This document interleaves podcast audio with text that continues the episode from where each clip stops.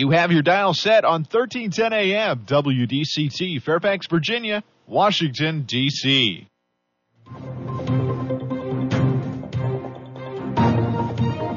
워싱턴과 미국, 그리고 세계의 흐름을 짚어보는 라디오 워싱턴의 시사 토크쇼, 워싱턴 전망대.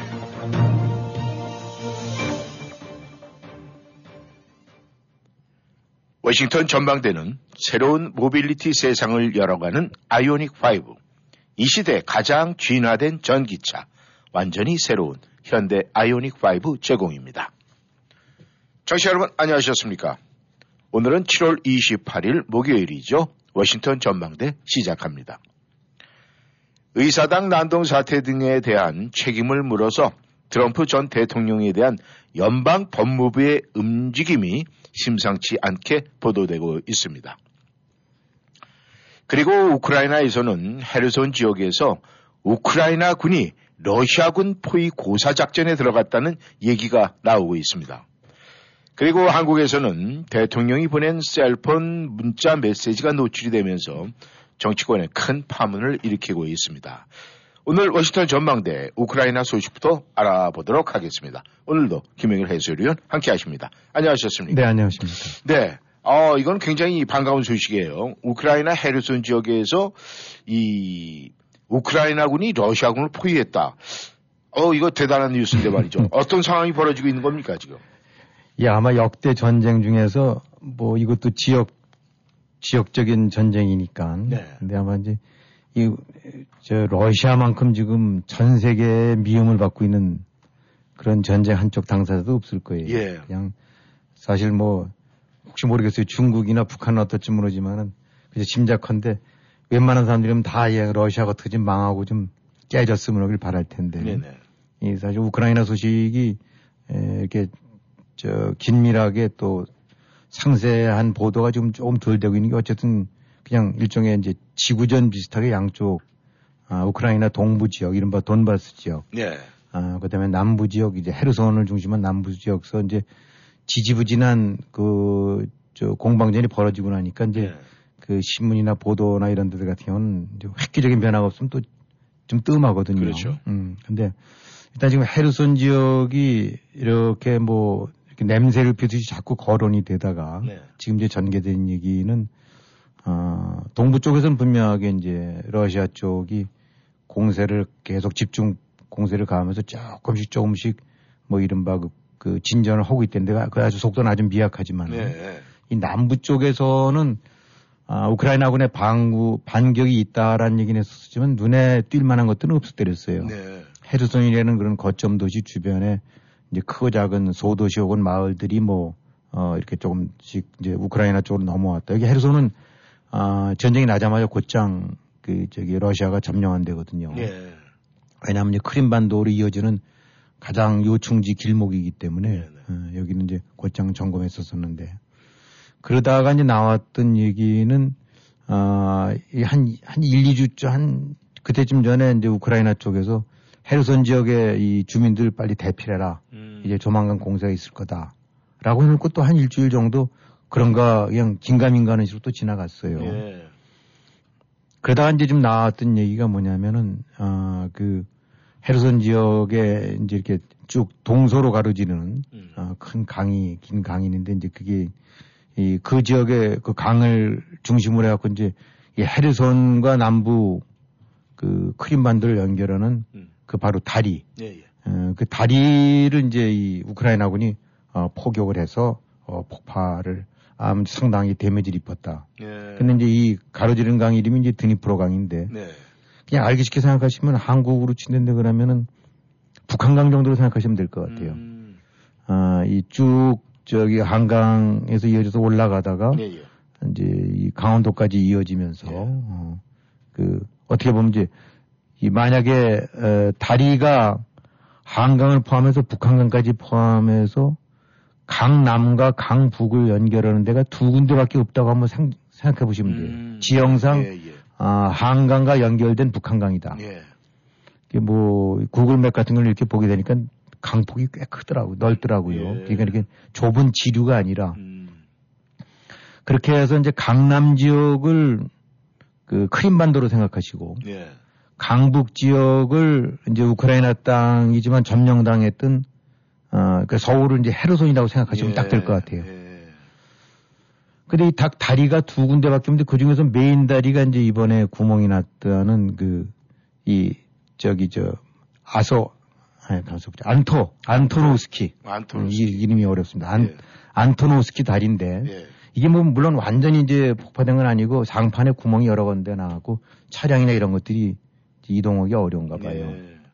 근데 이거를 두드린 게 원거리에서 막 육십 킬로미터, 칠십 킬로미터, 팔십 킬로미터쯤 떨어진 데서 했던 이제 미국의 미국이라고 했던 하이마스 포. 아, 예. 예, 이거가 이제 아 이거를 이제 때려갖고 지금 음. 기능을 상실시켰다는데. 근데 이게 왜 중요하냐? 자, 이제, 이 러시아군 입장으로 봐서는 당연히 서울을 점령했어요. 이제 헤르손 점령을 한 겁니다. 네. 이제 거기가 바로 강남과 강북을 연결하는 가장 요충지니까. 음. 그래서 여기, 근데 여기 상대방, 상대적으로 전선이 그동안에는 동부 쪽에, 그러니까 저기 강원도 쪽에 집중해 있다고 보시면 돼요. 네. 그쪽에 이른바 동부 지역에 두 개 자치공화국 음. 거기를, 아, 이제 잡아채려고 어, 주력 공세가 다 글로 피고 있었었다. 예. 라고 하기 때문에 상대적으로 거기는 바로 우크라이나, 아니, 저, 저 크림반도 지역에 이미 러시아 땅이라고 진행 생각하고 있고, 예. 그냥 바로 코앞에 있는 헤르손이고 그러니까 여기는 뭐 이렇게 싸움이 벌어질 때가 아니다라는 예. 식으로 이미 여기는 우리 땅. 음. 이런 식으로 헤르손 같은 데서는 뭐 주민투표도 실시한다, 어쩌고 해서 루브라를 통용시킨다 해갖고, 예. 그냥 기정사실화 했던 데거든요. 예. 그래서 어쨌든 모든 전선은 돈바스 지역 동부 전선 쪽에 이제 충돌이 일어날 거로 했었었는데 우크라이나군이 슬금슬금 하여튼 분석가들 나오는 거 보면 슬금슬금 그 전력을 글로 집중시켜 왔고 음, 네. 특히 이제 기갑 전력 같은 경우가 우크라이나군이 꽤 살아 있었대는데 네. 보존하고 있었는데 여기다가 이제 서방 측에서 제공한 것들을 차곡차곡 모아갖고 음. 주 전력을 이제 헤르손 지역에 모았다는 거예요. 네. 그러면서 이제 계속 뭐, 저 주민들 철수해라, 뭐, 공격 임박한다 그러니까 아무래도 러시아군도 이제 긴장을 하겠죠. 예. 상대적으로 봤더니 거기는 많은 병력이 배치됐던 것도 아니고. 그러니까 이제 그거를 막기 위해서 또 역시, 어, 이리저리 차출해서 이제 집어넣나 봐요. 예. 그게 이제 나오는 얘기들 보게 되고 나면 군단급. 그래서 뭐 추정치로 봤을 때는, 아, 최소한 만 명에서 삼만 명 정도까지의 병력이 아름아름 지금 이제 헤르손 지역을 거점으로 한 남부전선 쪽으로 투입이 됐다. 예. 근데 이거를 이제 공격을 편다고 이렇게 하면서 지지부진한 것 같던 그 우크라이나가 바로 지난 주말에 이제 이 다리를 때린 거예요. 예. 근데 이 다리가 제일 큰 다리인데 길이가 한 일 점 사 킬로미터쯤 됐는데 강폭이 넓기 때문에 사실은 남부에서 골로 올라오려면 그 다리를 통하지 않고서는 음. 어, 올라올 수가 없는. 네네. 물론 뗏목으로 건너거나 보트로 해도 되긴 하겠지만은 그거 뭐 예를 들어서 이 그 무거운 그 탱크라든가 또 각종 군수품 이런 것들이 뗏목으로 실을 수는 그렇죠, 없는 거 아닙니까? 예. 여길 때려버린 거예요. 음... 그러면서 이제 뭐라 그러냐면 그, 그 우크라이나 대통령실 쪽에서 보좌관이 트위터에다가 음. 야 이제 러시아 점령군은 이 드니프로강을 헤엄쳐서 건너가든지 음. 수영을 배우든지 아니면 지금이라도 떠나 그렇잖아요. 니들 이제 다 죽어. 음. 라는 식의 얘기를 한다는데 이게 이제 그 헛된 말이 아닐 수가 있다는 것이 이 바로 이 크림반도 쪽에서 모든 보급이 돼 있었었는데 예. 이 육지로에서는 빙 돌아오려면 그 보급로가 말이 안 되는 거죠. 네, 네. 어, 한국 지형으로 친다면 저기 그 강릉이나 아니면 속초에서부터 보급차가 떠나서 이 서울까지 온다는 거는 음. 강 따라서 예, 예. 그거는 얘기 안 되는 거예요. 그러니까 음. 바로 강남에서 보내줘야 되거든요. 네. 근데 여기 한 삼만 명쯤이 들어있다. 음. 그럼 이게 식량, 탄약, 기타 보급 이런 것이 모두 이 드니프로강을 건너서 왔었었는데 네. 이게 이제 통행불능이 돼버리고 나면 사실상 만이 될지 이만 명이 될지 삼만 명이 될지 음. 준고립 상태로 된다 그죠. 네. 그러니까 이제 계속 우크라이나 쪽에서는 아, 크림반도까지 우리가 실지 회복을 할 거다라는 네. 이유는 헤르손이 완전히 여기서 이제 점령해갖고 러시아군을 퇴치시키게 되고 나면 거기서 고장 육십 마일 정도밖에 안 된다니까. 음. 어, 이 크림반도 전체가. 예. 그야말로 그냥 쭉 거긴 개활지고 밀고 들어가 버리면 그만인 상태예요. 음. 음. 그러니까 이제 굉장한 위기에 달했다고 이제 보는 거죠. 네. 어, 그래갖고, 어, 지금 나오고 있는 전략들은 구집이 그 너무 많은 희생 들어가면서 헤르손 지역을 어, 지금 주둔 러시아군이랑 맞붙어서 할 필요가 없이 음. 다리만 끊어놓고 보급로만 끊어놓고 있으면 이제 저절로 음. 굶어 죽는다. 네. 아, 방법이 없다. 네. 그러면서 근접전도 안 하고 이 하이마스 같은 사십에서 육십 킬로미터 혹은 칠십, 팔십 킬로미터 되는 거로 해서 외곽으로만 때린다는 거예요. 음. 그러니까 러시아군 병력, 병참, 그다음에 각종 군 장비, 무기, 탄약 음. 이런 거 있는 데만 골라서 오거나 안 되면 방법이 없으니까. 예. 그래서 지금 하이마스 같은 경우가 참 이번에 대단한 지난번에 이제 그 저기 했을 때는 대전차 미사일 같은 경우가 예. 음 그것이 이제 그 굉장히 이제 호평을 받았는데 예. 근데 그건 근접전 때고 예. 지금은 이제 원거리 원공전 때는 육십, 칠십, 팔십 킬로미터 떨어진 데에서 음. 어, 이 포를 쏴야 되니까 음. 그것도 그냥 정확도가 무시무시할 정도니까 예. 대략 여기서 저기 저 워싱턴 생각하시는 데인데 그러면 셰난도 밸리 셰난도 계곡을 여기서 쏜다고 생각하시면 돼요. 아, 어마어마한 거죠. 예, 근데 그게 그냥 대충 쏘는 것이 아니라 음. 아, 반경 일 미터 안쪽으로 떨어진다니까 음. 포가. 그러니까 러시아 쪽이 지금 나오는 보도로 보면 한 이백 군데 정도가 탄약 보급기지 아니면 군 지휘부 이런 데가 이제 음. 피탄을 맞았다는 거예요. 예. 그래서 지금 이제 게임 체인저가 될 수 있다. 아, 라고들 하는 부분들이 불과 여덟 문 같고 예. 물론 그중에서는 러시아 쪽에서는 아, 더, 더, 저, 더 자기네가 없애버렸다라도 얘기 나오는데 아, 지금 여덟 문이 들어가갖고 뚝뚝 떨어져서 배치해서 있으면서도 이 정도 지금 위력을 발휘하고 있는 거다. 네. 이게 바로 이제 이 바로 하이마스폰데. 그래서 어, 만약 이, 상, 이 상태로 계속 간다고 하면 지속적으로 헤르손 지역의 주둔에 있는 어, 러시아의 그 주요 요충지들 부대가 될 수도 있고 지, 지휘부 사령부가 될 수도 있고 음. 또 무엇보다도 탄약이나 식량 네. 그거를 바로 동네에서도 아니고 뚝뚝 떨어진 데서 음. 쏴야 되고 그거는 그냥 움직여버리면 찾을 수가 없으니까. 네. 이런 식으로 되고 나면 이 피해가 결국은 걷잡을 수 없어져서 지금 나오고 있는 얘기는 한꺼번에 안 밀고 들어간다. 네. 다 포위망을 거물을 쳐놨으니까 이제 음. 빠져나가지는 못하고 도망가려면 다리 건너가야 되고 음. 지원군 오려면 아니 강 건너가야 되고 근데 그 부교나 이런 걸 했다는 거는 음. 게임이 안 되거든요. 네. 그래서 고사에 들어가 작전에 들어가서 해선을 완전히 퇴치시키고 나면 그 다음에 이제 크림반도는 다시 찾는다. 음. 이런 상황이 되고 나니까. 아, 이게 사실은 전쟁 양상이 지금 앞으로 어떻게 될지 네. 어, 그런 부분이 굉장히 어, 변화를 좀 주목을 해야 될 부분이 되는 거죠. 네.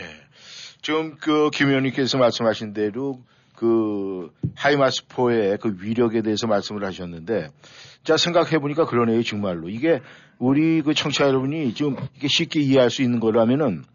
여기에서 지금 이 저희 방송 스테이션에서 하이마스포를 쏘면은 그 셰난도아 한 골프장에 이 한 그린에서 누가 골프를 치고 있다고 그린이 죽일 수, 그거를 좀 그걸 여기서 죽인다는 얘기 아니에요? 예, 그러니까 일 미터니까 뭐 예. 원래 이제 포탄이라는 거는 그냥 우박 쏟아지듯 해서 여기저기 떨어져서 그 그저 파편이나 이런 거에서 그렇죠. 하는 건데 예. 아주 그 지역을 이렇게 그냥 쓸어버리듯이 예. 딱 어디 그럼 미사일이라는 개념은 딱 꼭 찍어서 그 저 화살이 그 정중앙 맞추듯이. 그렇죠. 예. 근데 아 이 이래서 이제 그 전에 연평도 때. 예, 예. 연평도에서 바로 이제 그 저 바다 건너에서 이제 북한군이 쏴댄 포들. 예, 예, 예. 그게 아 실제로 쏴댄 거에서 떨어진 것이 육십 퍼센트 정도만 착지됐던 음, 얘기가 있거든요. 예. 그러니까 삼십, 사십 퍼센트쯤은 이게 뭐 바로 고사정거리인데 예. 십몇 킬로 정도밖에 안 되는 데서도 쏴댔는데 전부 엉뚱한 데 산탄총처럼 흩어졌다. 음. 그래갖고 아, 한국에서 이제 자주포로 반격을 가했는데 뭐 그냥 나온 얘기지만 북한군이 상당히 놀랬대더라. 네. 왜냐면 어떻게 이렇게 정확하게 지내 있는 데를 논두렁 골라서 탁탁 쏴야 되는지. 네. 이제 그 정도로 포의 정확도라는 거는 위력이 큰데. 그러니 러시아군 입장으로 봐서는 산탄총 쏘듯이 한 열 발 쏴댔지만 온지 사방에 흩어져 갖고. 네. 근데 이거는 지금 말씀하신 대로 그린 딱 이 핀, 핀 위치에서 가, 일 미터. 반경 일 미터라고 하는 데면 사실은 우리 골프 칠 때 보게 되거나 그냥 그냥 그렇죠. 주는 거 아닙니까? 기부. 기부 주는 거리에 떨어진다고 한다면 아... 무시무시한 거죠. 그러니까 이게 맞붙으면 어떻게 칼이든 총이든 들고 백병전이라도 벌일 텐데 팔십 킬로미터 떨어진 데에서 그렇게 화살 저 정중앙 관역고 치듯이 하게 되고 나면은 사실 러시아군 입장으로 봐서는 네. 방법이 없을 것 같아요. 네. 이게 뭐 어디서 날아오는지 모르는데 심장부를 어김없이 때린다 한다는데 그러면 네. 굉장히 위축이 되지 않겠습니까? 그래서 지금 분명하게 한쪽에서 동부에서는 러시아가 우위를 보이는 건 사실이고 네. 종합전력이나 이런 측면으로 봐갖고는 뭐 더 말할 것도 없이 역시 우크라이나가 밀리긴 하지만은 지금 이런 전쟁 양상 속에서는 아, 이제 확실하게 우크라이나군의 반격이 지금 진행되고 있다라고 해도 그것이 크게 과언은 아닌 그런 게 아닌가. 네. 미국이 뒤에서 이제 아주 미소를 짓고 있겠어요. 처음에는 뭐 제블린, 그 다음에 하이마스, 아, 이건 기분 좋은 소식인데 말이죠. 이 헤르손 충돌이 이 가져다 줄 수 있는 여파는 굉장히 클 것 같은데 어느 정도 여파를 예상하십니까? 이게 이제 만약에, 어, 이제 우크라이나군 주장대로 헤르손을 점거하고 그다음에 어, 그래서 지금 이 다리를 완파 안 시키는 이유는 자기네들이 건너가야 된다. 아, 그 못 건너게, 저쪽에서 못, 못 오게 할 정도로는, 음. 어, 저, 저 해놨는데, 예. 이제 건너갈 때 되면 즉시 보수해서 건너가겠다. 어. 이런 정도인데 하여튼 이게 약간 이제 큰 소리일 수도 있긴 하지만은, 예. 아, 우크라이나군 측의 주장대로 간다는데 그러면은, 이제 크림반도는 바로 코앞에 있는 거죠. 예. 근데 크림반도는 벌써 이게 이제 러시아가 우리 땅이라고 해서 기정사실화 했는데, 지들 말로는 이제 러시아 영토인데, 네. 아, 이게 뭐 돈바스 지역, 그렇지 않아도 이제 러시아 친러 반군들이 하고 있었기 때문에 준, 준 러시아 영토나 다름없었던 데를 지금 몇 개월 지나서도 아직까지 완전히 점령 못하고 음. 거기서 허우적거리고 있는데, 네. 진의 땅이라고 되는 데를 이제 거꾸로 들어와서 만약에 크림반도를 뺏긴다고 한다는데 그러면 이건 뭐 러시아는 얼굴을 들 수 없는 상태가 되거든요. 이건 네. 완전 패전이거든요. 네. 그러니까 이제 어, 크림반도 넘어오게 되고 나면은 핵 공격하겠, 뭐 러시아 영토를 건드리게 되고 나면 어떤 공격도 불사하겠다는 얘기 이제 핵 위협하는 건데 네. 그만큼 위기가 되는 거죠. 그러니까 음. 어, 그렇다고 해서 지금 우크라이나 입장에서는 그걸 마다할 이유는 없겠죠. 네. 어, 이게 지금 뭐 그 크림반도를 넘겨준 것이 자기네가 시인한 것도 아니고 뺏긴 건데 음. 어차피 지금 우크라이나 국전 전부 그냥 만신창이 되고 있는데, 아, 지금 뭐 더 뭐가 저걸 게 있겠어요. 음. 차라리 어떻게 보면 미국이나 이런 데 쪽에서는 야, 이 크림반도 살살 때려라, 야, 좀 살살 때려라는 말을 할 수 있을지언정. 네. 우크라이나 입장으로 봐서는 뭐 눈에 지금 다들 독이 올라 있을 텐데. 그렇죠. 그러니까 이제 이게 사태가 어떻게 번질지 모른다. 어, 그러니까 이제 우크라이나와 러시아의 전장 상황은 에, 지금 동부가 아니라 네. 헤르손 지역에서 다음에 크림반도로 이어지면서 어떤 식으로 또 확전 내지 경우에 따라서는 또, 또 다른 그 최악의 상황이 네. 아, 아니면 극단적인 충돌 상황이 벌어질 수도 있다는 그런 측면에서 그것이 단순 지역적인 공방전을 넘어서 굉장히 전쟁 전체의 앞으로 향배를 네. 또 가늠할 수 있는 아주 중요한 의미가 있다고 보는 거죠. 네. 어, 앞으로 만약에 우크라이나 전장이 계속 이제 뭐 지지부진하든 아니면은 뭐 무슨 폭발력이 있든 앞으로 계속 가고 있다라고 그러면은 아무래도 이 서방 측에서는 무기 지원이라든가 뭐 여러 가지 지원을 계속 해야 되는데 지금까지는 서방 측에서 지원한 그 무기 체계라든가 이런 것이 뭐 효과를 제대로 보고는 있습니까? 네, 이제는 보고 있다고들 얘기를 해요. 그동안에 이제 제대로 전달이 안 돼 갖고 깨지고 밀리고 그랬었었는데 네. 이제 가장 대표적인 것이 방금 말씀드렸던 이제 하이마스 네. 이런 것들 같은 경우가 불과 여덟 문 음. 이제 미국에서는 네 문을 이제 더 추가로 공급한다는데 어, 뭐 다른 얘기입니다만 그 바로 인접해 있는 폴란드는 이번에 아주 이걸 지, 저기 우크라이나 상황을 지켜보면서 자기네도 바로 러시아랑 어, 국경을 맞대고 있는 건 다름없으니까 네. 벨라루스랑 해서 됐으니까 어, 대대적인 이제 군비를 해갖고 한국 쪽에 그, 뭐, 자주포라든가, 네네. 탱크, 그 다음에, 그, 이제 경비행기, 경비행기라고 하지만 사실은 이제 전투기죠. 네. 어, 이런 거를 뭐, 상계 편대에서 시작해서 뭐, 몇백억 달러어치를 사는 것 같고, 이미 계약이 체결된 것 같고, 네. 어, 무엇보다 이 하이마스포를 오백 문을 산다니까. 네? 오백 문이요? 예, 오백 문인데, 그렇게 다 팔지 어떨지 모르긴 하지만, 네. 예, 지금 여덟 문 정도로 이 정도 위력을 발휘하는데, 네. 말 그대로 오백 문을 만약에 보유하고 있다라고 했는데, 그러면, 아무리 러시아라 하더라도 뭐 핵으로 공격하기 이전에는 네. 아, 이 이제 감당이 안 될 정도의 전력이 되지 않겠습니까? 네. 근데 이제 이게 어쨌든 어, 이 부분의 주력 무기들이 다 지금 미국제로 해갖고 하이마스가 그렇고 제블린 미사일 같은 경우도 보니까 좀 동구권들 중에서 특히 러시아랑 접경 지역에 있는 뭐 리투아니아, 네. 이제 에스토니아 이런 데들. 네네. 그런데 이제 또 나토 쪽과 연계가 돼 있고 그러니까 어, 바로 이제 이 러시아랑 코를 대고 있고. 음. 그러니까 이제 이런 데서 역시 하이마스 혹은 제블린 음. 혹은 이제 주요 이 자주포들, 어, 이제 이 포들, 포전력 네. 이런 것들을 대대적으로 지금 이제 구입에 나서고 있나 봐요. 네. 음, 뭐 한국도 그런 점에서 이제 방위산업, 방산 무기를 수출할 수 있는 굉장히 이제 좋은 계기를 잡은 것 같고 음. 어떤 점은 어떤 왜 우리가 그 전에 그 한국전 나고 났을 때 이제 일본이 가장 큰 득을 봤다고 하지 않습니까? 그렇죠. 네. 뭐 식량도 팔고 무기도 네. 팔고 보호기지 역할을 하는데 이번에 어, 일단 일단 폴란드랑 뭐 한 삼백억 달러 그 이상의 무기 계약을 체결을 했다니까 음. 어떤 면으로 봐서는 가장 지금 실리를 보고 있는 건 한국이라고 할 수도 있, 있겠죠. 네.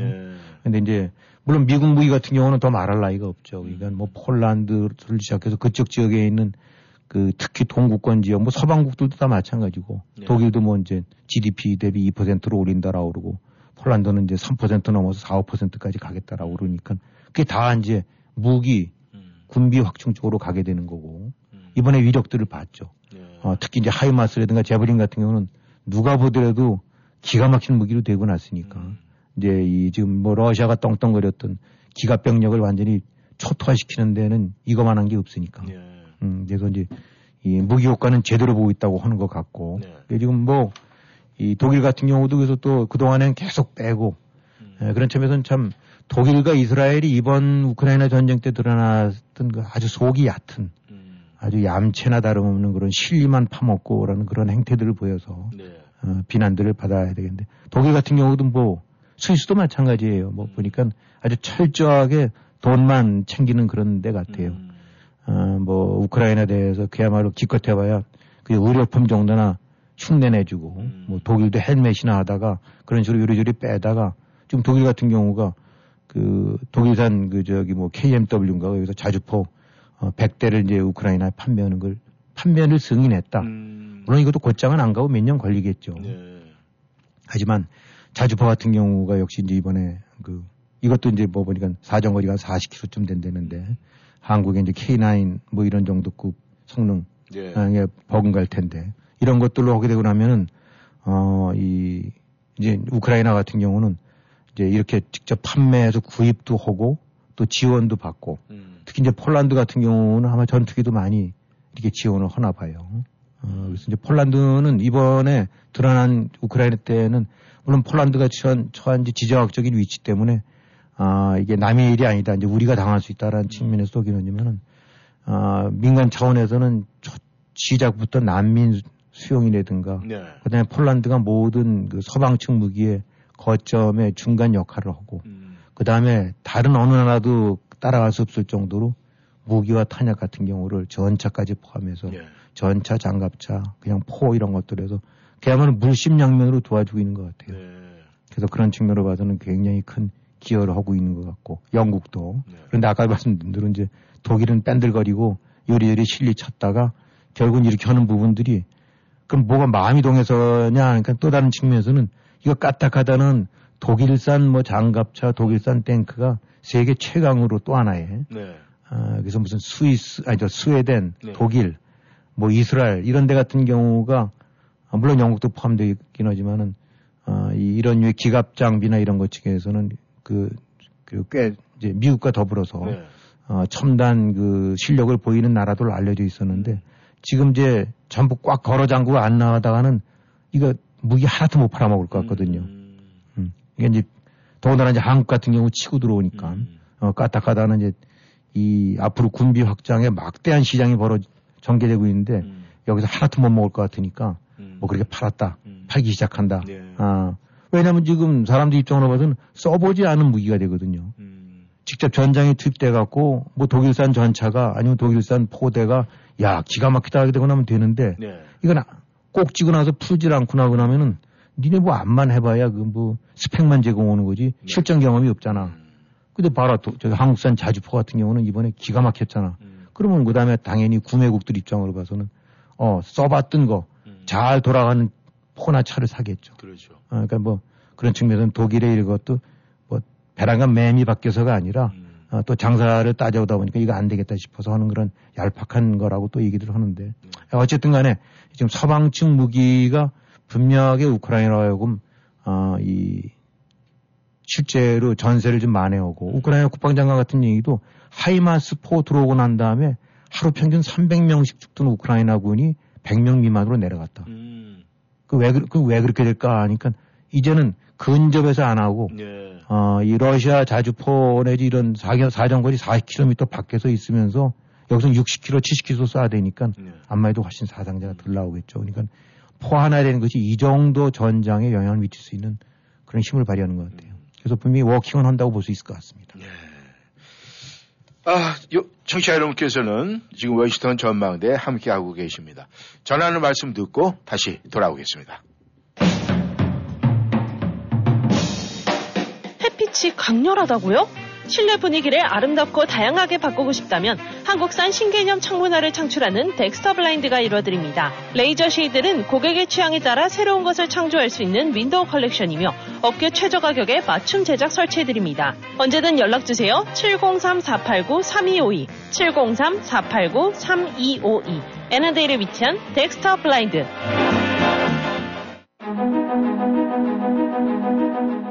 워싱턴 최초라는 책임감으로 출발해 워싱턴 최대라는 자부심으로 성장한 옴니화재는 삼십칠 년 노하우의 독보적인 미국 네트워크로 워싱턴 한인들과 위기와 재난의 순간을 함께했습니다. 보험의 모든 것을 애난데일 옴니 본사와 엘리코시티 지점에서 가장 편리한 방법으로 상담할 수 있습니다. 보험에 관한 옳은 선택, 옴니화재, 일팔육육 구일오 육육육사, Omni Financial Risk Management.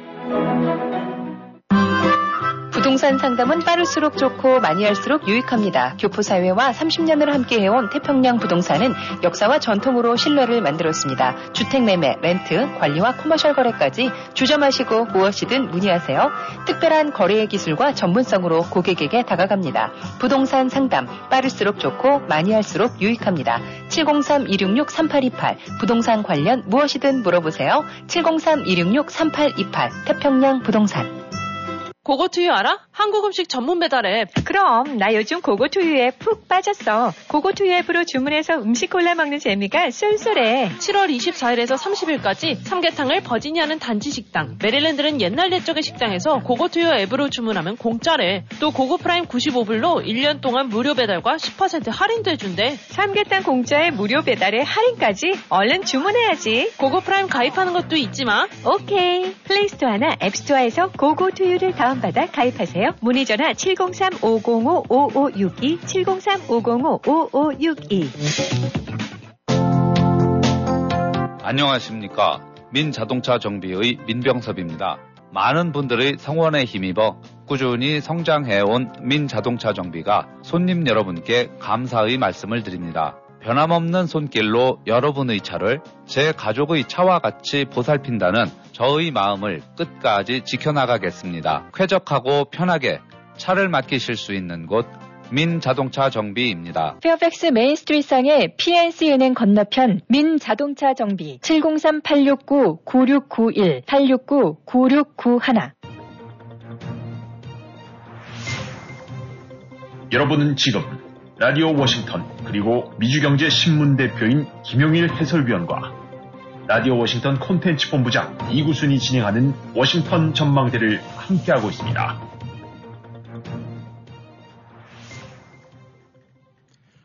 네, 전하는 말씀 듣고 다시 돌아왔습니다.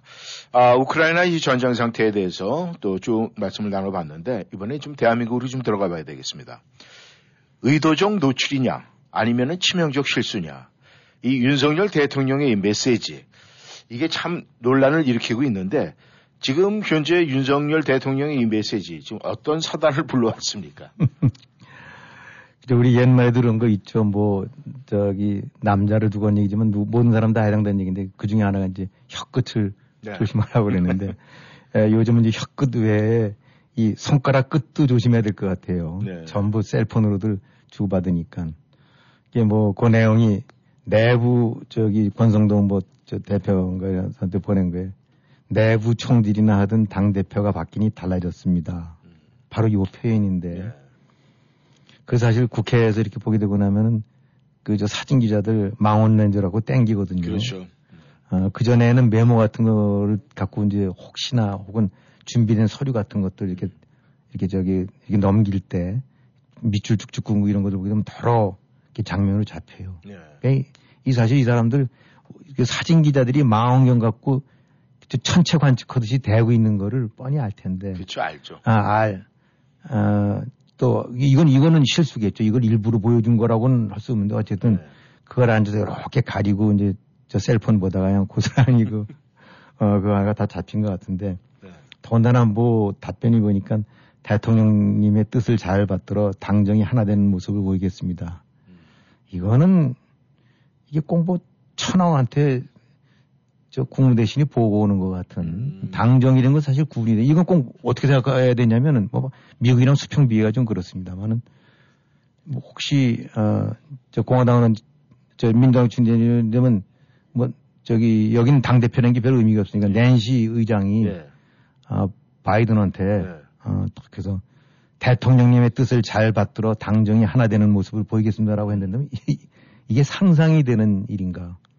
음, 당과 정은 그런 측면에서는 그 여당과 지, 저 집권당과 이제 그 저 정부는 그런 측면에서 한 배를 탄 거긴 하지만 네. 그런 관계가 아니지 않습니까? 네. 근데 이걸 어쨌든 간에 근데 그 두 번째 이게 뭔가 이 충복과 같은 모습은 그건 벌써 저 제껴져 있고 일단 내부 총리라든 당대표 네. 이 한 줄짜리 메시지라고 할 수 있지만 그야말로 이제 일파만파를 지금 일으키고 있죠. 네. 아, 그동안에 이제 대선을 앞두고 혹은 대선 이후에도 어쨌든 간에 이제 콩가루 집안 같은 비슷한 모습을 보여갖고 많은 그 실점을 하고 그로 인해서 지탄도 받고 네. 특히 이제 새 정부 출범 이후에서도 뭐 이런 류의 파문이, 파열음이 끝이질 않아갖고 지지율도 깎아먹고 실망감도 주고 그랬던 건데, 어, 이게 조금 뭐 잠잠해지는 듯 이제 이준석 대표에 대해서 이제 당윤리에서 뭐 육 개월 뭐 당권 저, 정지시켜갖고, 예. 어, 대표직에서 이제 사회성, 지금은 이제 물러나게 한 것 같은, 어, 그런 이제 극단적인 조치가 나와서 또 한동안 소용돌이를 치다가 그럭저럭 이제 조용히 조금 가는가 싶었더니 네. 확포를 질러버렸어요. 근데, 예, 한 줄짜리 메시지지만은, 아, 이게 뭐 보통 저거와는 저는 좀 다르게 느껴지는 게, 네. 예, 간단치 않은 파문으로 이어지지 않을까. 음. 예, 한 줄이지만, 예. 그러니까 딱 한마디, 말 한마디, 한 줄 써놓은 것이 경우에 따라서는 향후에 이로 인해서 많은 변화를 내지, 어떤 충돌 내지, 불협, 불협화음으로 이어질 수 있지 않을까 그런 생각이 드네요. 그게 음. 그야말로 사단입니다. 음. 사단이 익혀졌어요. 근데 지금 이제 이 문제가 말이죠. 사실 젊은, 아, 당 대표. 그런데 이 육십 대의 대통령 후보가 이 젊은 당대표하고 어, 대선 전에도 사실 여러 번 충돌이 있지 않았습니까? 그렇죠. 예. 그리고 결국 마지막에서는 후보자 입장에서 어린 당대표를 찾아가서 뭐 고개를 숙인 적도 있었고, 근데 이런 모든 게 이제 대통령이 되고 난 후에 그게 사실은 그 속에 갖고 있었던 그 응어리든가 이런 게 또 서운함도 있을 수 있고 이런 게 이제 쉽게 뭐 사라지지는 않을 것 같은데. 어쨌든 그런 게 많은 국민들도 생각은 하고 있었지만 이렇게 이제 아 이것이 문자로 이렇게 딱 나타나니까 큰 여러 가지 문제가 대두가 되고 있는데 이런 문제가 정치권에서 과연 이 당과 또 이 청와대 뭐 이런 식으로 해서 대통령실과 뭐 어떤 문제로 연결이 돼서 앞으로 이 지금 사단이라고 말씀을 하셨는데 어떤 사단이 있을 것 같은 예감을 하십니까? 네, 일단 뭐 당사자인 뭐 권성동 대표 같은 경우 그야말로 아차 싶었겠죠. 야 어떻게 이런 음. 어, 그렇지 않아도 자기는 입단속 말단속을 지켜야 될 처지에서 자기가 판을 깨버린 거나 다름없으니까. 음. 그리고 지금 뭐 이제 이제 청와대로 안 그러죠. 대통령실 쪽이라고 뭐, 뭐 오해하지 말라라고 고작했는데 그거 오해하지 말라고 그 말을 오해할 사람이 어디 있겠어요. 아니, 딱 들어보면 무슨 소린지 뻔히 알겠다라고 하는 얘기를 네. 해놓고 난 다음에 아 이거 그럼 저 더 이상 저 오해하지 마세요라고 하는 것 자체가 궁색하게 짝이 없는 일인데 네. 아마 대통령 포함해서 참 황, 황당하고 뭐 할 말이 없잖아요. 네. 뭐 이렇게 말을 돌려서 돌려서 저 간접적으로 전해진 거라면 말로 했었어도 아이 그게 사실 그런 앵, 뉘앙스가 아니었는데라고 할 수 있으면 이거는 딱 문자로 찍어서 보냈으니 네. 그야말로 빼도 박도 못하는 건데 네. 이제 왜 파장이 되느냐. 아니, 물론 말씀하신 대로 젊은 당대표 삼십 대 대표 이렇게 하는 것들 여러 가지 처신이든가 말 이런 부분들 아, 이제, 노장층 입장으로 봐서는 마땅치 않은 거 저는 많을 거라고 봐요. 저 자신 보더라도, 아이, 이게 좀, 뭐, 혹시 옳은 말이라 하더라도 이게 당대표가 가는 무게감을 생각한다는데 그러면은 이건 아닌데 싶은 생각이 드는 데가 많았었었는데, 어, 말 그대로 속으로 불쾌하게, 불편하게, 그 원인이 어떻게든 간에 어쨌든 전개된 양상을 보면서 불편했을 수 있다는 거 얼마든지 전 이해가 갑니다. 네. 음. 그러나, 이것이 이제 이 행, 이 드러난 이런 파문 형, 저, 붉어진 형태를 보게 되면, 이게 그야말로 전형적인 뒷담화거든요. 네. 어. 아, 뒷담화 할 수 있어요. 이거 뭐 사실 이불 속에서 뭔 얘기를 못하고, 네. 같은 편끼리는 속닥속닥 하면서, 음. 죽일 놈 살릴 놈 뭐 해서 얼마든지 험담할 수 있고, 그건 사실인데, 그 뒷담화가 하필 말로도 아니고 문자로 이렇게 고스란히 드러냈다는 거. 이거 자체가, 어, 어차피 이, 윤리 결정에 있어서 무리수가 많다는 지적이 많았었는데 예. 거기엔 당연히 뭐 대통령의 의중이 들어있지 않겠느냐라고 했었을 때 아이 우리는 그런 거 없이 당은 당 쪽에서 알아서 할 일이고 어, 점잖게 이제 거리를 두고 왔었다가 예. 알고 봤더니 아 그랬었구나 이게 음. 그렇다면 그 말 맞네 음. 라는 얘기를 했을 때 이거를 반박할 수 있는 예. 그런 적이 아니거든요. 그야말로 움직일 수 없는 증거를 그냥 고스란히 드러낸 거랑 마찬가지니까. 그러니까 지금 당은 어떻게든지 추스려 담고, 아이, 뭐, 이거 그런 뜻 아닙니다. 그냥 우리끼리 사적인, 그래, 사적으로 공적인 얘기 이런 건데, 이게 어떻게 사적인 담화가 되겠어요. 음. 둘이 사적으로 앉아갖고 장관 임명 문제 얘기했으면 그것이 사담이라고 할 수 있겠어요. 예. 그러니까 이거는 뭐로 보더라도, 어, 당 입장에서도 그렇고, 대통령실 입장으로 봐서도 그렇고, 입이 열 개라도 할 말이 없는, 어, 그런 결정적인 속내를 표출해버린 거다. 예. 속내 자체를 갖고 있다는 거 잘못이 아니라, 그것이 표출된 방법이나, 어, 핸들링 그런 이런 부분들이 그 미숙하기 짝이 없는 음. 바로 그런 것들이 이제 문제가 되는 거겠죠. 음. 어, 그 이준석 그 젊은 대표 지금 뭐 이제 전국 돌아다니면서 이렇게 당원들이랑 얘기를 하고 뭐 저 그런 자리에 가는 것 같은데 예. 어, 잠잠하는 거 싶었더니 바로 그 다음 날인가 역시 이제 음. 탁 쏘면서 뭐 양두구육 음. 어, 우리가 뭐 알다시피 그 양의 탈을 쓴 사실은 이제 그 그죠, 개, 개 하는 얘기는 그 겉과 속이 완전히 다른데 네. 그런 거 아닙니까? 이거야말로 양두구육이라는 거에 고스란히 그 부합되는 이 사자성어에 맞는 이제 상황이겠죠. 음, 그러니까, 아, 이 내부 총질하던 대표라는 말 속에서 가지고 있는 어감, 그 다음에 양두구육, 그 다음에 또 뭐 오해하지 말라고 하니까 오해 안, 정확히 이해했다고 이해했으니까 오해 걱정 말라고. 음. 이 정확히 이해했던 얘기는 어, 네, 당신들 뜻이 뭔지 내가 정확히 무슨 뜻인지 알겠어 그 얘기란 말인데 그게 예. 무슨 거기에 오해라고 무슨 사족을 달 필요도 없는 거. 그러니까 이런 어감들 주고받는 거 보게 되고 나면은 아 이건 어쨌든 짐작컨대 이제 건 건너기 어려운 강을 음. 어, 저 돌아올 수 없는 강을 건너버린 게 아닌가 예. 아, 이런 생각이 드는데 이게 뭐 단순하게 이준석이란 이제 뭐 젊은 친구 하나 이렇게. 하면 뭐 모르기 그건 아닐 수도 있긴 하지만 어쨌든 이준석 이 젊은 대표가 가지고 있는 그 나름대로 영향력이라든가 그 저 뭔가 이 이른바 지분이 있지 않습니까? 예. 아, 특히 이제 젊은층을 그 많이 끌어들여 갖고 그 보수 쪽에다가 이제 세피의 역할을 했었고 음. 그것이 또 대통령 선거라든가 지방 선거 때도 분명히 일정 부분 기능한 부분이 있고 음. 물론 이준석 당 대표와의 그때 아, 서로 이제 저 주고받는 그런 신경이 속에서 깎인 표도 있을 거예요. 네. 실망한 사람도 있긴 하겠지만 어, 또 그거와는 별개로 분명하게 이준석이라는 존재 때문에 에, 젊은 층이 어필한 점도 있고 그것이 표로 연결된 점도 있고 음. 뭐 영 점 몇 퍼센트밖에 안 되는 그 간발의 차이로 우승 아니 저 이겼을 때는 분명히 그 기여가 있었던 거는 음. 누가 뭐래도 부인 못하거든요. 네. 음. 불만도 물론 있었겠지만 네. 불만이나 불쾌감도 물론 있었을 거라고 충분히 짐작이 되지만 동시에 그런 기여라든가 공적인 측면으로 봐서 정치공학적 측면으로 봐서는 분명하게 한 역할을 했던 거고 한 몫을 어, 기여를 했었던 거는 부인할 수 없는데 네. 이걸 내부 총질이라는 얘기는 이건 그런 류의 것들 부분이 다 적어대고 한마디로 분란만 일으켰던 놈 음. 아주 골치만 아팠던 놈 그 놈 나가고 나니까 잘 돼가네 음. 이런 식의 얘기랑 똑같은 거니까 당연히 이거는 어, 이제 그 젊은 층이라든가 한 일부분을 차지한 쪽에서는 네. 뭐 반발할 수밖에 없고 댓글도 오고 특히 이제 이준석 기더라고 하는 젊은 층으로 이제 중심으로 해서 유입됐던 그 당 일부 층에서는 당연히 이제 아, 뭐 이런 식으로 대통령이 속마음을 어, 이렇게 저거해버릴 줄 몰랐다. 네. 너무 섭섭하다. 자기네들도 어, 그야말로 저 피땀 흘리면서 애쓰고 했는데 이런 얘기 나올 수밖에 없는. 그대로 당 전체의 어떤 결집력이라든가 이런 것이 와해시키는 음. 결과를 가져올 수밖에 없고, 특히 이제 당을 떠나서라도 새로운 그 외연으로 자꾸 젊은 층들을 확대하고 그래야 되는데 정면으로 봐갖고는 분명히 큰 마이너스 요인이겠죠. 네. 단순하게 이준석 하나 토라졌다, 이준석 측근 토라졌다가 아니라 그거를 지켜봤던 많은 젊은 층이라든가 어, 이준석 쪽에다가 묵시적인 그 호의를 보였던 층들이 또 그야말로 그 저기 호감이 꺾일 거 아닙니까? 네. 그로 인한 그 동력의 약화는 굉장히 큰 거죠. 네. 좁게는 당권이지만 음.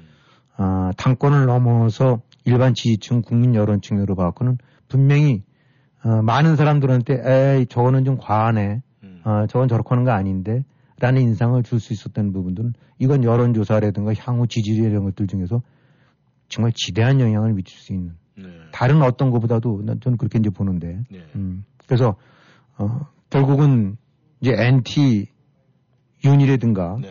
엔티 윤핵관, 소위 뭐 윤, 윤석열 핵심 관계자라고 하는 네. 어, 이런 부분들을 훨씬 더 어, 이 불러 이제 그런 감정을 불러일으키게 하는 음. 어, 이제 그런 그 역할, 그런 그 소지가 돼버렸다. 네. 어, 그래갖고 앞으로 지금 그렇더라도 이제 당권, 당 대표 누구들 많이 얘기들 하지 않습니까? 예, 예. 왜냐하면 이준석 대표라는 사람이 이제 얼, 얼마 안 남았으니까. 음. 근데 뭐 지금 여론조사 나오는 거 보게 되고 나면은, 어, 요런 일이 있기 전에도 일 등이었던 것 같아요. 음. 어, 그 다음에 이제 안철수로 해서 뚝 떨어져서 안철수고 나머지 부분들은 고만고만하게 이, 삼 퍼센트씩 됐는데, 바로 오늘 나온 거 보니까 요 사태 나고 난 다음에, 어, 다시 조사를 해봤더니, 어, 이준석은 한 삼 퍼센트 포인트 이상이 올라갔고, 음. 이십육 퍼센트인가 그렇고, 예. 안철수인가는 이제 십칠 퍼센트니까, 이론적으로 봐서는 오차범위 바깥에 뚝 떨어진 차이죠. 예. 문제는, 아, 요 상태가 번지니까 삼 퍼센트 포인트 정도가 올랐고, 음. 나머지는 다 떨어졌다. 예. 라는 부분이죠. 네. 그 얘기는 엔티 분위기가 음. 훨씬 더 고조됐다고 봐야 되겠죠. 네.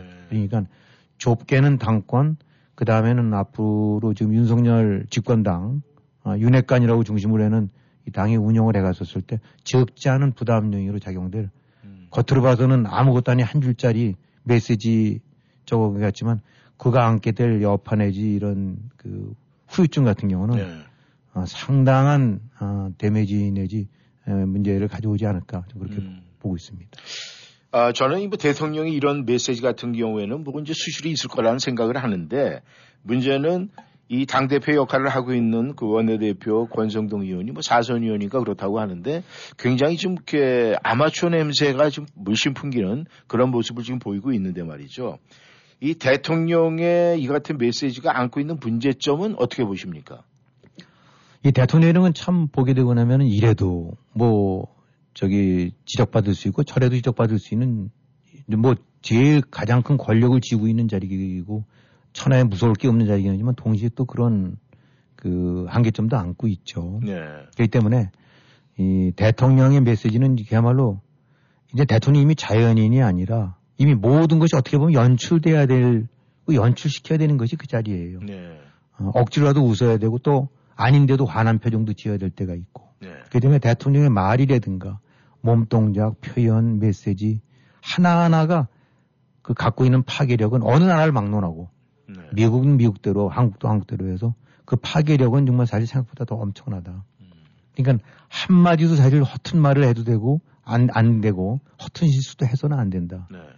어, 의도적으로 어, 화도 의도적으로 내야 될 때가 있고 화도 의도적으로 나는 걸 참아야 되고 음. 그러니까 모든 것이 고도로 절제되고 기획돼야 되는 것이 대통령 메시지죠. 왜냐하면 그 한마디로 인해서 모든 것이 바뀔 수 있기 때문에. 네.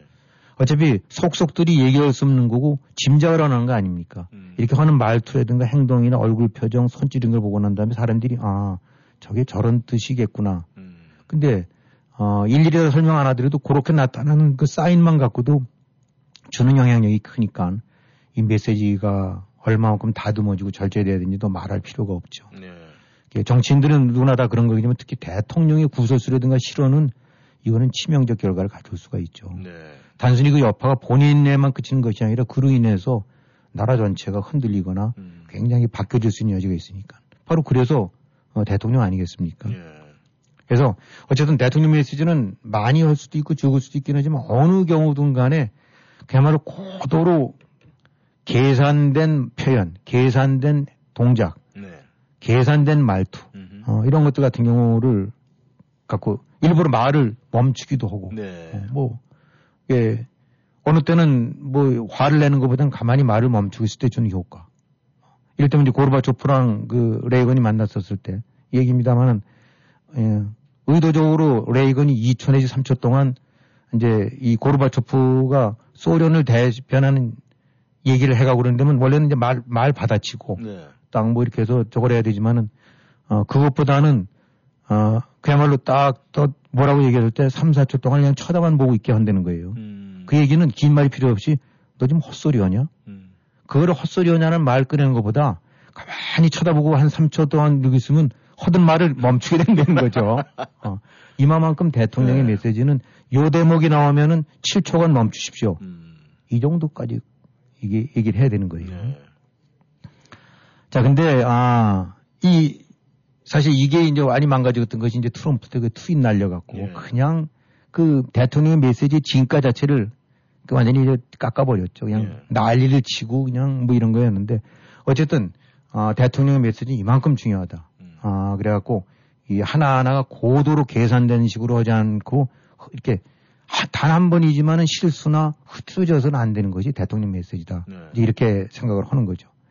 이게, 이제 우리가 역대 대통령들 중에서 이제 제일 메시지와 연관해서 이리저리 말이 많았거나, 하여튼 회자됐던 것이 와이에스, 김영삼이었는데, 네. 뭐 기후, 이유는 여러 가지도 있긴 하겠지만, 그냥 뭐 이렇게 말이 어눌해요, 실제로. 네. 그러니까 달변이나 이런 게 아니란 말이에요. 음. 디제이는 그야말로 달변이지만은, 네. 야, 자기가 알고 있는지 모르는지 모르지만 하여튼 알고 있는 거에 십 퍼센트 표현을 제대로 안 하거나 못하는 음. 스타일인데 이 양반이 그 간판처럼 하는 얘기 중에 하나가 쓸데없는 소리라는 거래요. 음. 그 이제 쓸데없는 소리인데 아마 경상도식 사투리인가 보죠. 그냥 쓸데없는 소리. 네. 쓸데없는 소리. 아, 이제. 근데 이게 거의 수, 저 툭하면 튀어나와요. 쓸데없는 음. 소리. 근데 이게 어느 때 튀어나오냐면. 굉장히 곤란하고 특히 답하기 애매할 때. 예.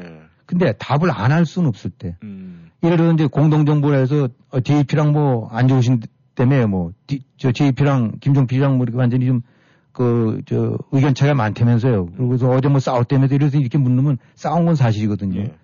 근데 디제이, 제이피를 예를 들어 욕을 해야 되는데 예. 욕을 해서는 안 되고 음. 그렇다고 그걸 안 했다고 거짓말할 수도 없고. 예. 그러면 가만히 듣고 있다. 쓸데없는 소리. 넘어가요. 그럼 이건 이게 아무런 알맹이도 없는데 네. 돌이켜놓고 생각해보기도 하면 그 상태를 답을 안 하진 않고 하면서도 모면할 수 있는 가장 애매모호한 표현이 결, 결국은 그거예요. 가치 판단의 얘기니까. 네. 판단이 안 들어가 있는 거니까. 네. 그 제이피는 그 말 듣고 나면 저게 자기를 욕한 것도 아니고 부인한 것도 아니고 어쨌든 쓸데없는 소리 속에 저게 쓸데없는 소리는 무슨 이렇게 돼버리는 네. 이런 것이 음. 굉장히 어눌해 보이지만은 어떻게 보면 고도로 그 나름대로 몸으로 체득한 그런 적이 아니냐. 그래서 네. 저도 뭐 개인적으로 이제 그 저기 그쪽 당에 출입을 할 때 네. 마침 저 와이에스랑 한번 그렇게 얘기를 할 기회가 있어서 저도 한번 물어본 적이 있었어요. 그 바로 들이는 그 쓸데없는 소리. 음. 아니 그 수시로 그 말씀하시는데 그 좀 뭐 다른 뜻이 있습니까? 라는 식으로 하더니 이제 더 쳐다보다가 또 쓸데없는 소리라고 그러더라고요. 그러면서 하는 얘기가 네. 정치하다 보면 음. 넘어가줘야 할 게 태반이다라는 얘기를 제가 이제 기억이 나는데 거기 두리뭉실한 표현이 없지만은 정치하다 보면 두리뭉실이 넘어가줘야 될 것이 대부분이다. 네. 그 속에 담겨져 있다는 얘기죠. 네. 그러니까 아, 자기 말을 오히려 당사자나 제 정치나 언론 쪽에서 해석을 하게 되면서 항상 융통성이 여전히 남겨두는 것이 그것이 제대로 된 말이지 네. 고지것대로 딱 해놓고 나면 빼도 박도 못한다는 얘기예요. 그러면서 동시에 이제 와이에스가 했던 그 메시지는 이렇게 저렇게 해서 헐 말 다 해가면서는 음. 하나도 살아남을 수가 없다. 네. 난 담을 거 담고 적절하게 이게 가려가면서 해야 된다는 아마 그런 류의 일단 노하우가 축적된 게 이제 쓸데없는 소리 같아요. 네. 근데 그런 측면으로 봐갖고는, 아, 이번 그 윤석열의 그 메시지 같은 경우는 명백하게 그 기량 차이가 음. 넘어나 버린 거죠. 네. 게임이 안 된다고 봐야 되죠. 뭐 와이에스를 정치 구단이라고 했었지만 음. 그야말로 이 상수와 하수의 차이를 냈다고 할 수밖에 없겠죠. 네. 하긴 뭐 정치 구단 구단 뭐 우리가 많이 들어서 익숙하지만은 뭐 대통령 뭐 이 당선되기 전까지도 뭐 정치 초년생, 정치 초단이다, 뭐 윤석열 대통령 그런 소리를 많이 들었는데 말이죠. 김 의원님께서는 뭐 현장에서 많은 체험을 하셨겠지만 이 지도자, 이 지도자들의 이 바람직한 그 메시지 관리 방식이 만약에 있다면 어떻게 생각을 하십니까? 네, 그러니까 이 이제 고도로 절제되고 아끼고 그렇다고 뭐 눈구렁이 모양 크레물린처럼 입만 다물고 있을 수는 없겠죠. 네. 어, 대통령이라면 정치적으로라면 자기 나름대로 입장을 표현해야 되고 어, 또 그럴 필요가 있을 때도 있는데 네. 아까 말씀드렸던 와이에스 같은 예를 들면 아마 저 그 당시 신문 본 분들 기억하시겠지만은 노태우가 이제 대통령 후보가 됐음에도 불구하고 이리저리 뒤에서 저거 나니까 청와대 누런 봉투 들고 찾아가갖고 노태우가 뒤에서 이리저리 이제 뒷조사 시킨 것 같은 그런 걸 제시하면서 거기서 말치로 모으다가 바깥에까지 들릴 만큼 노태우 당신 죽어 이러다가 음. 떠들어 딱 소리쳤다는 거 아닙니까? 음. 현직 대통령한테 노태우 당신 이러단 죽어라고 음. 딱 한 건 나 그건 니리고 했다간 너 못 살아라는 아주 확고한 메시지를 보낸 거죠. 음. 그러니까 어눌한 때와는 달리 메시지 전할 때는 살벌하게 전한다. 음. 이제 이것들이 지도자가 돼야 되는데 어, 뭐 윈스턴 처칠 같은 경우 어록이 참 많습니다만은 그 중에 하나가 이제 그럼 미국, 영국 의사당 보게 되거나 하면 뭐 보게 되면 뭐 한국 국회의원 비교할 수 정도로 막 그냥 야지 놓고 막 그렇죠. 비방하고 그런가 봐요. 그래서 이제 처칠이 그 의회 무대에 섰는데 아마 어느 반대당 쪽에서 티리 그냥 그 뭐 이렇게 찌르고 막 그런 욕으로 하니까 이제 자기 당파 쪽에서 한참 듣고 있다가 아이고 처칠 그 왜 좀 얘기를 저 안 합니까? 그랬더니 가만히 쳐다보고 있다가 그렇다고 내가 저런 사람처럼 할 수는 없지 않습니까? 라고 해버렸다는 거예요. 그러니까 네. 처치를 앉아서 입에 거품을 품고 있는 베란간 정치 정상배 잡놈처럼. 네. 근데 처치는 잡놈이란 말 하나도 안 썼는데 네. 뉘앙스는 야 그렇다고 내가 저런 그 쓰레기 양아치처럼 얘기할 수는 없잖아. 라는 메시지를 담았는데 딱 말은 그렇다고 내가 저 사람처럼 할 수는 없는 거 아닙니까? 네. 바로 이런 유형. 음. 직접 표현을 안 하긴 하지만은 많은 그 해석을 낳게 하면서도 직설 공격을 피하면서 경우에 따라서는 그 상대방을 그냥 입을 다물어 버리게 하는 상대 지형을. 어, 이게 원래 처칠이 뭐 말이 거칠기가 짝이 없고 수도 아마 많이 했나 봐요. 그래서 네. 술주정뱅이 뭐 또 온갖 그 뒷말이 많은데도 음. 이런 식으로 해서 탁탁 짚고 넘어가고 그러다 보니까 그런 측면에서는 가장 유명하고 그 저 참고할 만한 지도자의 어록으로 남는 게 바로 이제 그런 이유고. 뭐 일본의 전국시대 때는 그 도쿠가와 이에야스 얘기를 이렇게 책 같은 데서 보게 되고 나면 그 당시는 뭐 전국시대 양 일본이 백여 개 이상의 번국 그러니까 지금으로 친다면 작은 영주 큰 영주들 해서 나라가 그냥 온통 그냥 갈기갈기 찢어져 있던 때인데 그러다 보니까 아 작은 나라들끼리 큰 나라에 대항하려면 합종연행을 해야 되고 뭐 눈치를 보고 어느 때는 오늘의 적이 내일의 친구가 되고 막 그런 거 되지 않습니까? 네.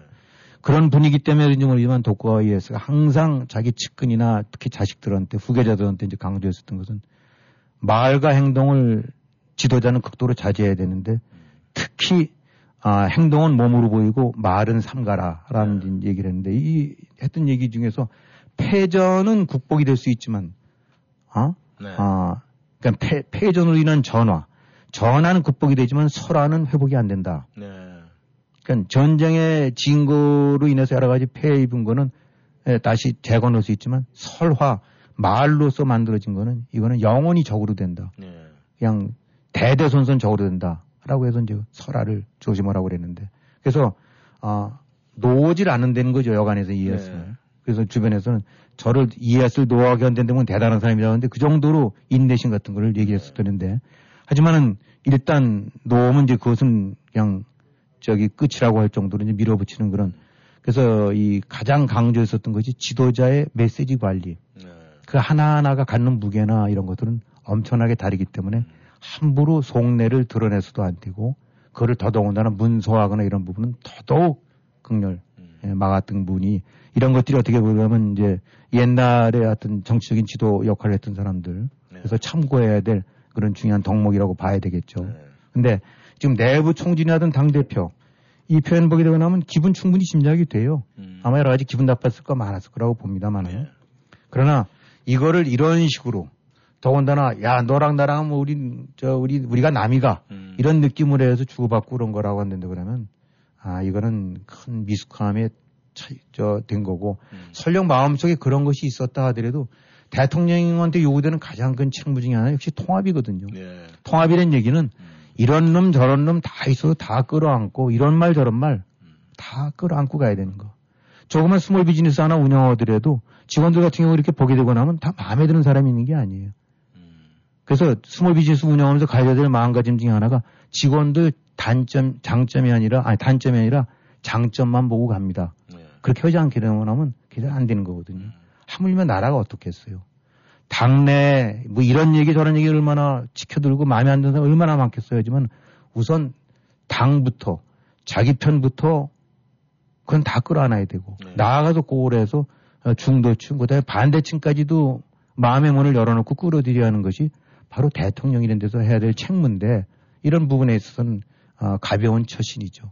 어, 체격은 굉장히 큰 것 같은데 등치에 올리지 않은 가벼운 처신을 해버렸어요. 네. 지지층이라고 어쨌든 그 정권을 바뀌기를 기대해갖고 윤석열한테 표 찍은 사람들이 아, 이번에 많이 실망할 것으로 봐요. 네. 그러니까 아, 결국은 물론 이제 이준석 이런 사람이 했던 그 처신의 이런 가벼움 이런 것들 네. 충분히 그 좀 문제점으로 지적이 됐고 지, 지탄도 받았는데 어쨌든 아까 말씀드린 대로 아, 분명히 대선이라든가 귀여운 건 사실이고 향후 정국을 이끌어 나가는 데서 당 쪽에서 다 같이 힘을 합치고 끌어안아야 될 부분들인데 이런 얘기를 말로도 아니고 더군다나 메시지로 해서 아, 이런 식으로 해서 속내를 이렇게 했다는 거 보면 그건 정말 그 잘못된 것 같다. 그러니까 아, 앞으로 어떤 식으로 수습이 될지 모르겠지만 하여튼 최소한도 그냥 제 삼자 입장에서 봤었을 때는 아, 이게 웬만한 이제까지 어떤 것보다는 가장 큰 실수가 아닌가. 네. 그리고 가장 큰, 아, 이제 어떤 악영향 내지, 어, 그 여파가 올 수 있을 그런 산이 아닌가 저는 생각이 됩니다. 네. 네. 아, 김 의원님 수고하셨습니다. 청취자 여러분. 오늘 그 내부 총질. 아마 이 청취자 여러분께서는 이 단어가 머릿속에 생생히 기억이 될 것 같습니다. 오늘은 여기까지입니다. 아, 함께 해주셔서 감사합니다. 워싱턴 전망대. 여기서 인사드리겠습니다.